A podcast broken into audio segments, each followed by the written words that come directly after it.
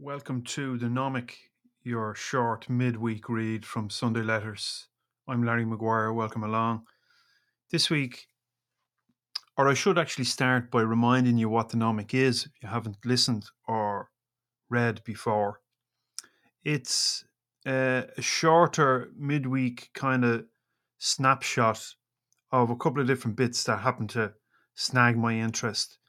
And what it includes is a thought that's been on my mind, a quote that seems applicable right now in one way or another, a book that I've read and I'd like to maybe recommend to you, uh, an album that I would have found over the years and sticks out for me as a pivotal, I suppose, or maybe marks a pivotal point in in my insignificant life and an article from the archive.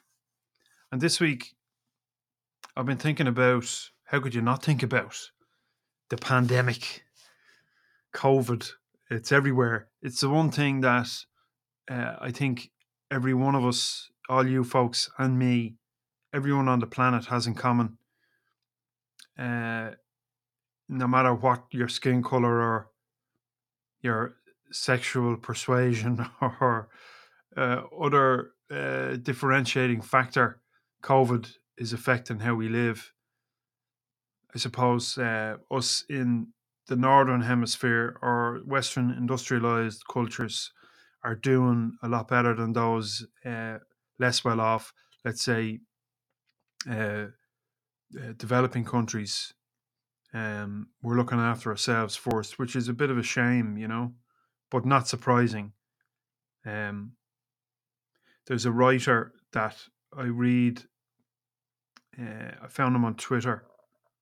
He's an anthropologist and a writer for Al Jazeera and The Guardian and a few other rags.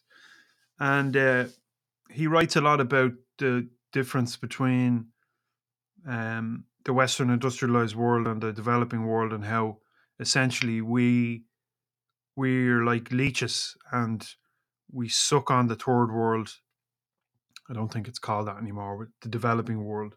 And they basically fund our lavish lifestyles and uh, superior way of living.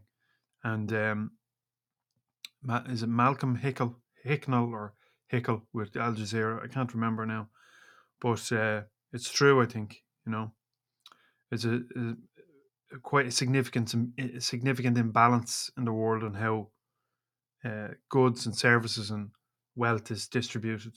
But anyway, we won't get into that today. What I was, what I was, uh, what has been on my mind has been COVID and um, been on your mind too, no doubt. And um, I'm browned off with it. Just tired of it. You know, the relentless uh, messaging. If it if it wasn't for that, uh, I'd probably be in a better place. You know, well, I, I, should say that I'm not in a bad place.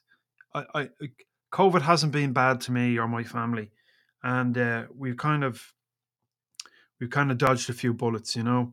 Um, at home here, we don't have huge financial outgoings. We manage the household pretty well, and we weren't uh, we don't have extravagant lifestyles at the best of times.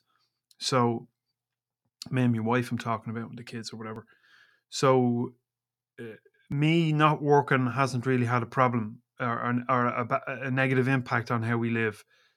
Uh, my wife's a nurse, so she's been working away. I've been taking the COVID payment, which we have here, for uh, people who would ordinarily be working and now can't. So uh, we we've been doing okay, and um, mentally we've been doing okay. We've been getting on with it no real problems. Uh, the kids probably are, have been at, at, a disadvantage in terms of their education, stuck in a room, staring at a screen, doing lessons online. It hasn't been good for them. They've spent too long sitting at a desk and, and not getting out and about. So I'm looking forward to them getting back to school. I'm looking forward to meeting the lads and having a few pints, uh, having a few pints with me outfit, which I haven't done in years. And that was partially because my mother, when she was alive, she had uh, the evil eye on him. You know, he wasn't allowed to go for a pint. Um, and that's another reason why I feel that uh, myself and my family are kind of doing better than most, I suppose. My mother passed away in December, and uh, she did so at home. So we were we were blessed in a lot of ways in in how she passed away. There was no COVID involved. There was no restrictions. We could be with her. Sh- She was at home when she died. So uh, a lot of families weren't so fortunate, you know.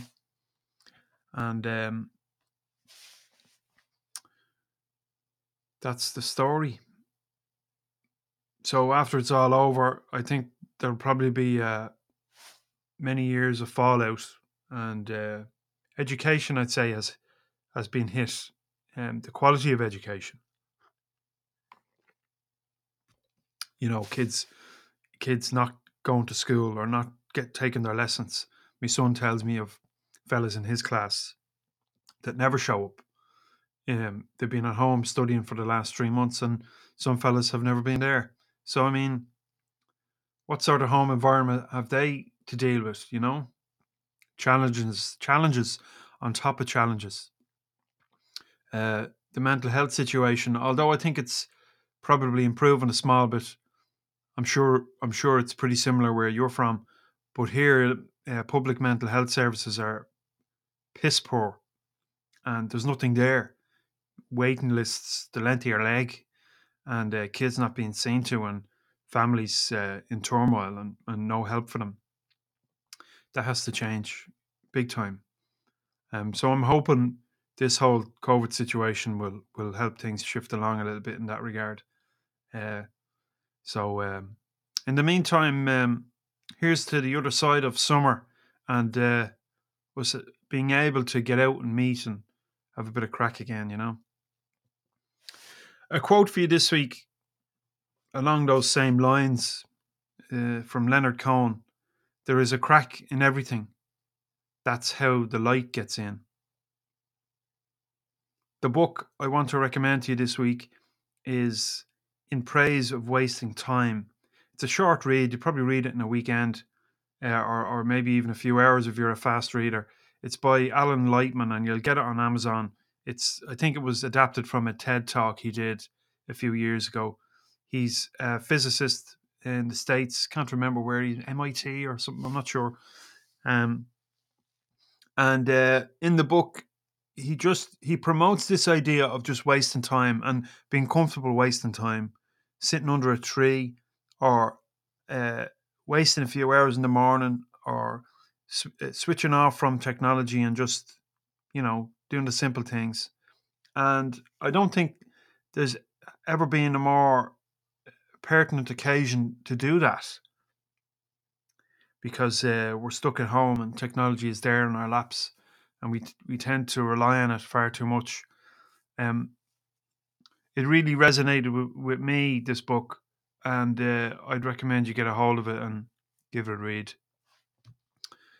The album I, I have for you this week is The Bends from Radiohead. Not everybody's cup of tea, but if you're a bit of a rock and roller like myself, uh, uh, this this album might um, stick out for you. It does for me. I, I picked it up around '97 when I came home to the states. My sister had had had it on uh, CD, and at those times there was there was no Spotify, obviously, or or uh, uh, Apple Music or any of these streaming services. You had to either buy the CD or uh, wait for it to come in on the radio. So, um, I played the shit out of this for I'd say for years, and um, it's a great album. There's a link there in the uh, in the article um, to the album on Spotify if you want to check it out.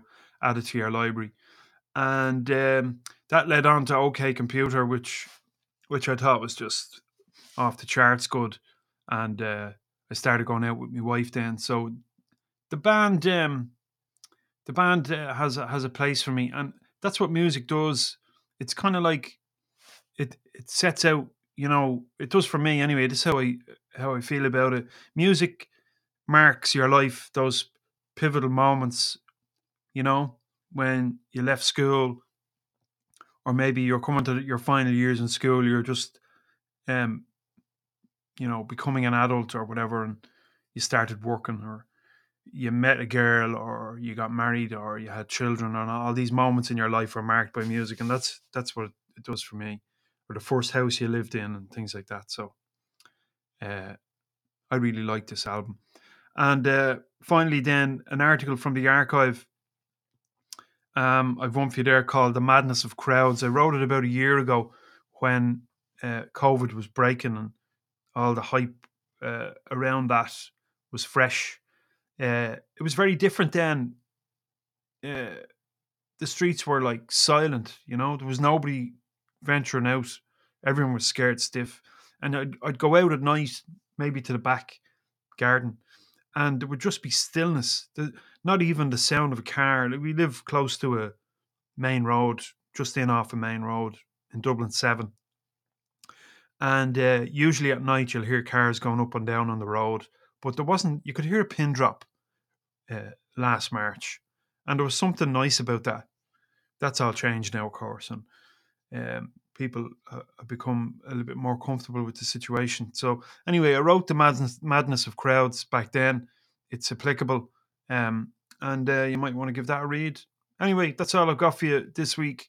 Thanks for tuning in. Thanks for reading Sunday Letters and for being a subscriber. If you like what I do, consider becoming a paid subscriber. It costs a fiver a month, fifty quid a year, and uh, you show your support for Sunday Letters and help me do what I do, maybe a little bit better.